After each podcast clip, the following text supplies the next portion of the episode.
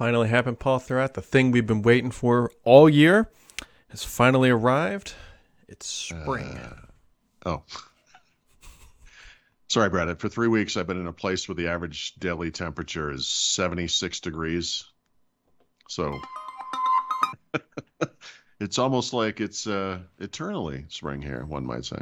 It is not here. It is cold. And right when it's about to warm up, I'm going to get on a plane and go to a place that is snowing and more cold because I'm a genius. And yeah. Well, I mean, I assume you've just experienced the mildest winter of your entire life. It has been overall, pretty mild. I mean, lack of snow here is going to make up for the mountains of snow in Utah that we're going to go gallivant through. Yeah. As a family holding hands. Often just observed anyone who grows up in our parts of the world or whatever probably feels in the back of their mind that when you have a winter like this, there's going to be some form of payback. Mosquitoes. Yeah, it is right. It just these things don't happen in isolation. It's like, hey, the winter was great, so the rest of the year is going to be fantastic. I'm just going to cut that part out, Paul. I thought I had this great transition coming through, lined it up nicely. Mm-hmm. I was confused. Did it pull it off? We'll talk about it tomorrow. Yeah, that'll be fun. The transition that flopped.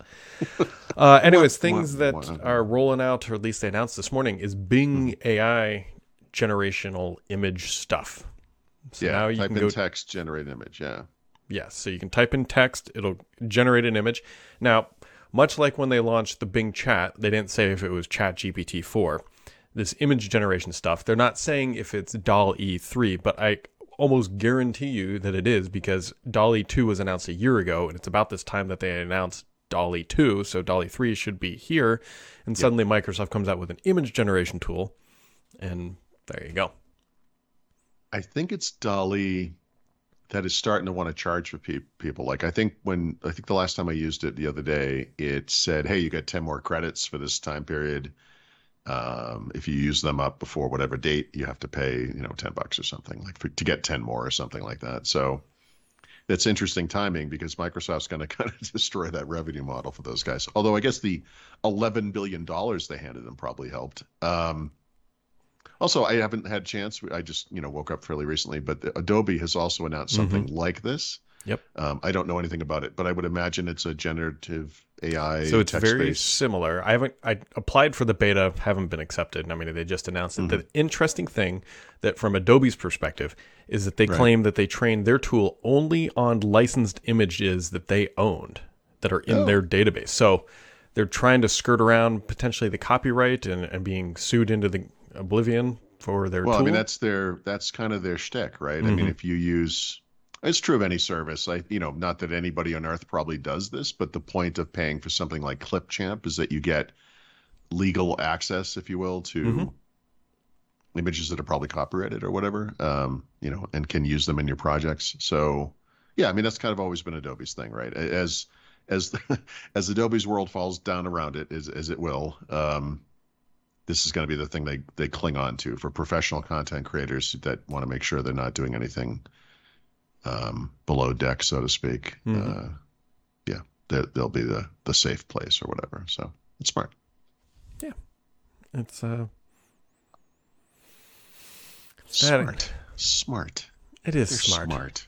Things that aren't so smart. Amazon said they're cutting 9,000 more employees, which I think didn't they already announce 10,000 or something? All right. So they actually contacted me over this issue yesterday. So. Back in November, they announced the first round of job cuts, which I want to say was, I know it was 18,000 people.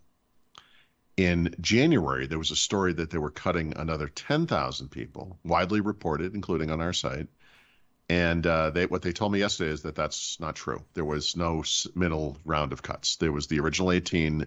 They may have started implementing them in January or something like that, but that was not an additional round. So the story is that they gave different department heads, so to speak, some amount of time to figure out how many people they needed to get rid of, et cetera, et cetera. And now that that's all kind of come in, they're like, actually, instead of 18, it has to be closer to, what would that be, 27? Jeez. Totally. 1,000. Yeah, but remember, of the big tech companies, right? Amazon, Apple, Meta, Microsoft, Who am I missing? Alphabet, I guess. Whatever their various market sizes are, et cetera, market cap. Amazon by far has the most employees. Amazon, because of their retail operations, right, because of the needs of the pandemic, overhired, as I would say it, because they needed, because everyone was home ordering stuff on Amazon, So it's a little, look, job cuts are something that's going to impact all of these companies, but it's going to impact them the most because of the nature of their business, which is unique among the big tech companies. It's a lot of people, though. It's an absolute lot of people. Yeah. I mean, as a percentage of their employee base, though, I haven't done this. I mean, I'm just spitballing here, but I bet if you looked at 27 versus whatever their total employee size was versus, say, Microsoft or Google /Alphabet, I bet it's actually in the ballpark. I don't know that to be a fact, but it's probably not disproportionate. Or I would say if it is, it's, again, because of the unique nature of their business. Yeah. This is a company that is closing warehouses. For the first time ever, probably en masse, not building new facilities, right? They're not expanding anymore. I think they halted work on HQ2 or whatever. They're big tech, but they're really kind of a retail organization. It's a different, it's a different situation. I'm not defending it. I just want to put that in perspective. Yeah, even there's cuts at Twitch. So it was like 2 days ago or earlier this week or whatever that. The current or previous CEO, I guess, who founded the company, been there for a long time, was like, I'm out. And then the Twitch guy, you mean? Yeah. The day after, they said, we're cutting a bunch of people on that. Well, they're doing what everyone's doing. They're taking a close look at their various businesses, which, by the way, a credible business would do all the time, but whatever. And they're finding out that things aren't going swimmingly in certain parts of it. And it's like, well, we got to cut back in those places, right? That's the whole Amazon, Alexa stuff, Echo. In fact, I think some of these job cuts might actually come from that part of the business. They didn't say it that way, but there's a business unit whose name suggests it means it was some kind of user experience, something. I wouldn't be surprised if it was related to that stuff. So these are probably just parts of the business that have kind of underperformed. And I don't know. This is what happens, right? I mean, look, we have a Cortana-like business. I'm just saying we can't sustain it. I wish they'd say it like that. That would be funny. I'm still waiting to see how Microsoft's going to force the monetization of this Bing stuff. Right. Because it's expensive. Image generation, to your point, they're already charging. ChatGPT is charging. I mean, Microsoft's taken a hit on this to grab market share, which is what they're known to do, right? But they're going to see some costs from that. Yeah, 10x. So how do you put the genie back in the bottle on something that's been free for everybody forever? Right. Oh, we all know the answer, unfortunately. Well, you can't put 10 times as many ads on it. You know what I mean? Like it gets to be unsustainable at a certain scale. It does. And then that's why several shows ago, I think the long-term issue for Microsoft is actually anti-competitiveness, because if they can charge, let's just say, next to nothing for their AI stuff, there's no room for any other company to come in. And the reason they would be able to do that is because they are basically subsidizing it through revenues from some other part of the business, which is or is not related in any way, shape, or form. So, right. But that's, this is kind of the historic benefit of big tech, right? I mean, so I don't know. We'll see. I believe there will be price increases on Microsoft 365 to account for this. And or they'll have like pro tiers or whatever they call it. Like they just did Teams Premium, which I assume is sinking like a lead weight into the ocean. But because seriously, here's a bunch of free stuff for Teams. Oh, and now it's paid stuff for Teams. Anyway, I think they're going to have to somehow there's going to have to be more money being made through Microsoft 365 to account for the stuff they're putting into most of their products. But search is a weird one, right? I mean, search is public. It's free. It's out there. It's everyone else is doing it.